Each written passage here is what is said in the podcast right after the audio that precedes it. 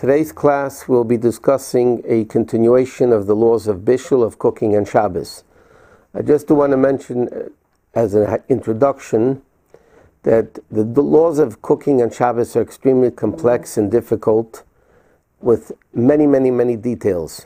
In these classes, obviously, we can only cover the general concepts of Bishul, the general halachas of Bishul. But in no way does this substitute the fact of asking Shilas to a Arov about Bishul on Shabbos, what you'd be allowed to do, what you'd be not allowing to not, not allowed to do. We're just discussing the general ideas of Bishul. Like we said, Bishul is very complicated. There's many, many svarim written just on Bishul itself. Bishul, as we learned in the previous classes, is one of the Lamed Tes Malachas and Shabbos, which means actively cooking on Shabbos. But there are many gzeiras and decrees that the Chachamim made, again, as a fence around the Torah, that we shouldn't come chas shalom to transgress biblical prohibitions. Now, obviously, the din of bishul biblically is if somebody takes a pot, puts it onto the fire on Shabbos, and therefore it cooks. But what happens if somebody puts a pot on the fire before Shabbos, and then it cooks by itself? So biblically, there's no problem with that because you're not doing an act of cooking on Shabbos. It's like turning on the light before Shabbos, and the light stays on for the duration of Shabbos. But nevertheless, the Chachamim said there are certain things which we are forbidden to do because we might come to biblically transgress the malacha of cooking. One of the things the Chacham instituted was called shehiyah. Shehiyah actually means leaving a pot on the fire from before Shabbos. If somebody leaves a pot on the fire before Shabbos begins, again, even though biblically everything was done already, but the Chachamim are afraid that you might come to do things which will hasten the cooking. For instance, if a pot was put on the fire right before Shabbos, the Chacham said, We're afraid you might come to make the fire bigger. You might come to stir the food to hasten the cooking. And therefore, the Chachamim instituted certain decrees that we shouldn't come, to transgress the malacha of Bishul. So therefore, the Chachamim said like this If you want to leave a pot on the stove before Shabbos, and the pot is not completely cooked, you need to cover the fire, which is called kotum, ktuma. The fire needs to be covered because if the fire is covered, that is a reminder, a heker, that you shouldn't come, number one, to make the fire bigger, or that you shouldn't come chas to stir the food, which would then cause it to cook, because stirring, as we learned in the previous class, is part of the bishul process, part of the cooking process. Now, if somebody has a pot on the fire on Shabbos, which is not completely cooked, and person stirs it or covers it for that matter, that is hastening the cooking process, and therefore it is considered cooking on Shabbos. If a pot is only half cooked, and a person does things to make it cook quicker, that again would be hastening the cooking process. Therefore, the Chacham said, and just getting into the practical aspects of that, that in order to be able to leave a pot on the fire, if it's not completely cooked, the person needs to what's called ktuma, which we know today as the blech. We don't want a person, chas to make the fire bigger or smaller.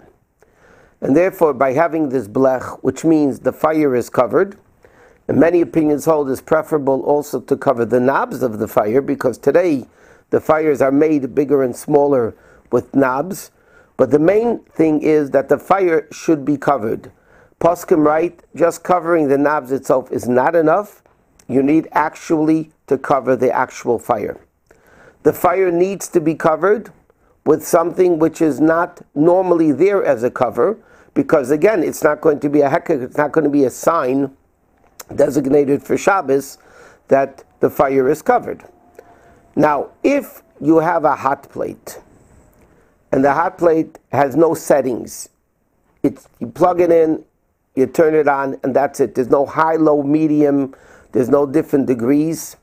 According to halacha, you can leave a pot on that hot plate before Shabbos, even if it's not completely cooked, because we're not afraid you're going to make the fire bigger or smaller, because you cannot make the fire bigger or smaller because there's no settings. What happens though if you have a hot plate that has settings? So even if it's on the highest setting, where you can't make it bigger, halacha says you would still need to cover it with a blech or a piece of aluminum foil, which is also considered a covering, because we are still afraid the fact that there are settings, you might lower it, you might higher it, it's possible to change the settings. But then, for instance, you have a case of a crock pot. A crock pot, you have the actual mechanism of the crock pot. Most of them have settings high, low, medium. And then you have the actual insert. So even though the fire is covered, there's no open fire because it's electric. Nevertheless, the fact that the coils are covered by the actual mechanism is not sufficient for a blech because it's not designated as a heker, especially for Shabbos. So therefore, what happens if somebody wants to put up a cholent, a paravet cholent, a, few hours before Shabbos in a crock pot? And let's say it takes six hours to cook it completely, and you're putting it up three hours before Shabbos. The din is because it's only half cooked. Lechatchila, you need to put a blech into the crock pot. What is a blech into the crock pot? You need to line the inside mechanism of the crock pot with aluminum foil in a way that it protrudes a little bit outside, that you can see it. And then that is considered a blech.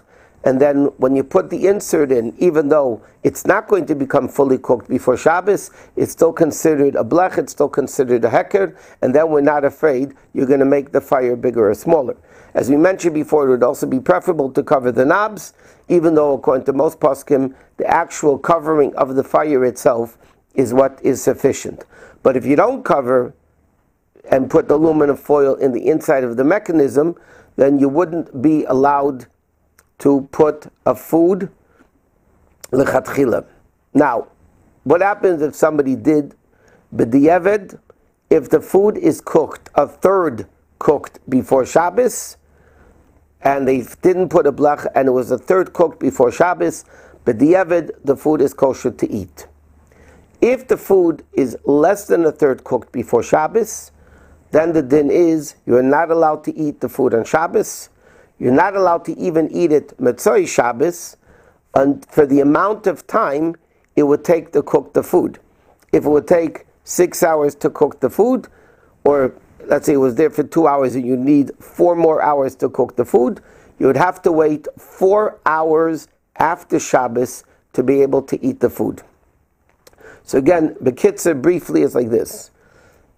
The food ideally should be completely cooked before Shabbos, and even then there's a custom in halacha to put a blech, because we don't want to start with all these things. We have a blech, the food should be completely cooked. That is the proper minhag that the Jewish homes do. Completely cooked, and you have a blech. If the food is completely cooked and you don't have a blech, halachically it's not a problem. The food can stay, and you're allowed to eat the food on Shabbos. If the food is half cooked, as we learned in the other classes, Maachal ben Drusai, this gangster that had a, ate his food either half cooked or third cooked, which is an argument in the Rishonim. So as long as the food is half cooked, and um, you did not have this aluminum foil in the crock pot, or there was no blech on the fire, b'di'eved, you're allowed to eat the food if it was at least a third cooked. If the food was cooked less than a third, without a blech, then halachically you are not allowed to eat the food on Shabbos. You're not allowed to eat the food after Shabbos for the amount of time it would take to get that food cooked. Now there's a unique din if somebody puts in a piece of beef, not chicken, not vegetables, beef like cow's meat, ox meat, or whatever it is, right before Shabbos. So then, b'di'evid, you're allowed to eat the food even if there's no blech, because the assumption is because you put beef into the cholent or into the store, into any whatever it is, and it takes a long time for beef to cook, and therefore we assume that your intention is not to eat it Friday night, but to eat it Shabbos morning. So therefore, because we're not afraid anymore that you're going to make the fire bigger because you're anyway making it bigger is not going to be enough time to cook the beef. So therefore, b'diavad is kosher. But again, lechatchila, even if you put beef into the cholent, you need to have a blech. Or if the food is completely cooked, and as we said, then you also don't need a blech, even though it's preferable to have a blech. Um, to put food into the oven before Shabbos. Let's say you turn on your oven before Shabbos and you want to put a cholent into the oven or a kugel, whatever it may be, into the oven. So the din is the food must be completely cooked before Shabbos. Because to cover, to have a blech inside the oven is extremely complicated. Basically, the only way it could be done is if you put a metal insert, an oven insert into the oven, which was very impractical and you can't get them that easily. So the bottom line is if somebody wants to keep food inside the oven before Shabbos, the food should be completely cooked. Then you'd be allowed to keep it inside the oven on Shabbos. The only problem with that is another din that if the oven is on, it's questionable if you're allowed to open the oven door on Shabbos because by opening the oven door, you're allowing cool air to go inside to the, in the oven, and then that's going to cause the oven to work quicker, and it's going to cause more fire to be, get up to the temperature that it needs, and therefore it's forbidden. Unless if the oven has a Shabbos mode, that the Shabbos mode is done in a way that even when you open the door and cold air goes in, it does not change the temperature of the oven, so then you would be allowed to open the door and take the food out.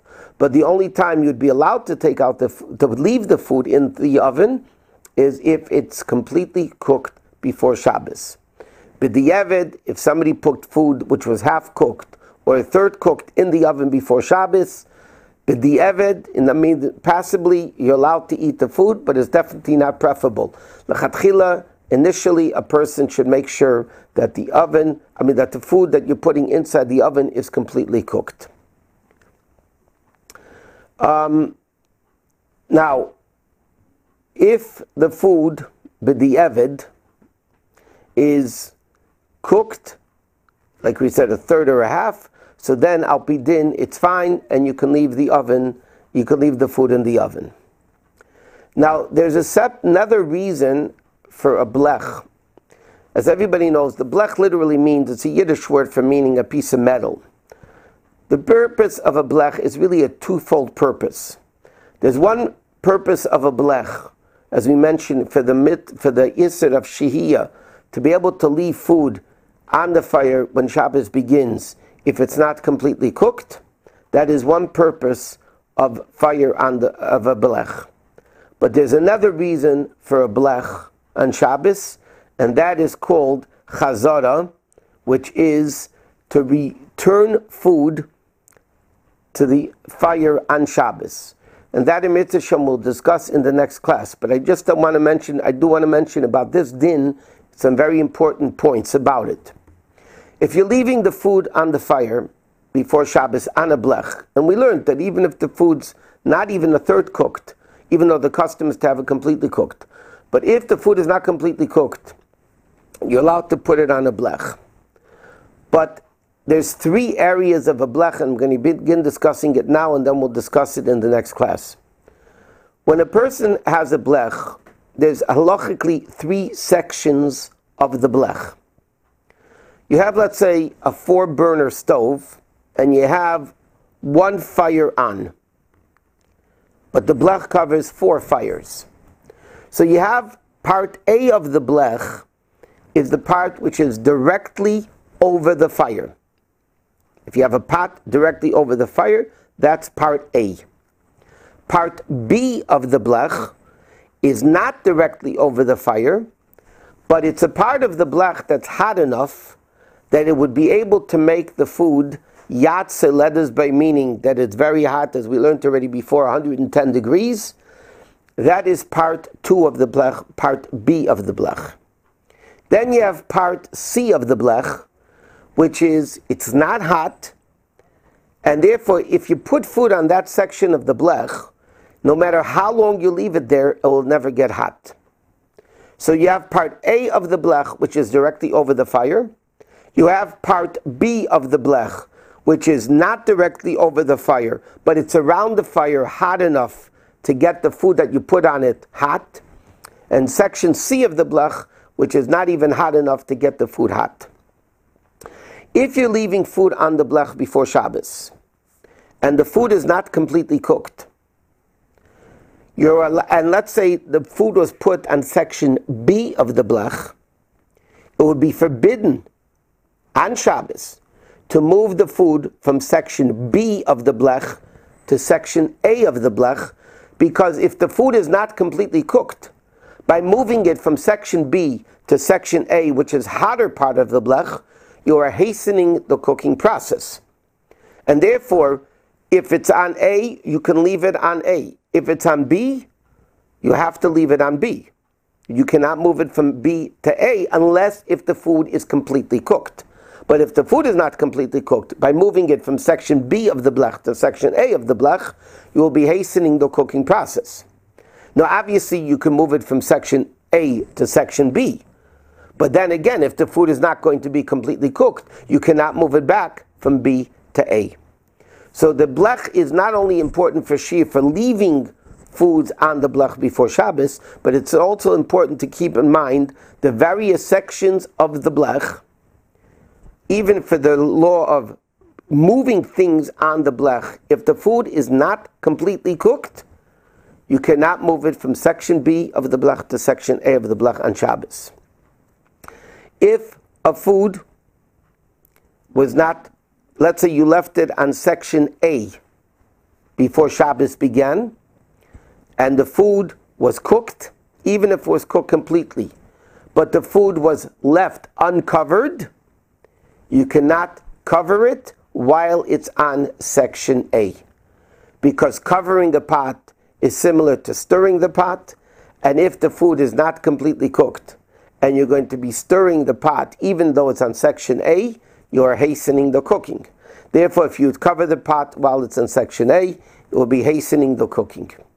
In the Mitzvah Shem, in the next class, we'll talk about the second aspect of the blech, which is called chazara, returning things to the blech on Shabbos.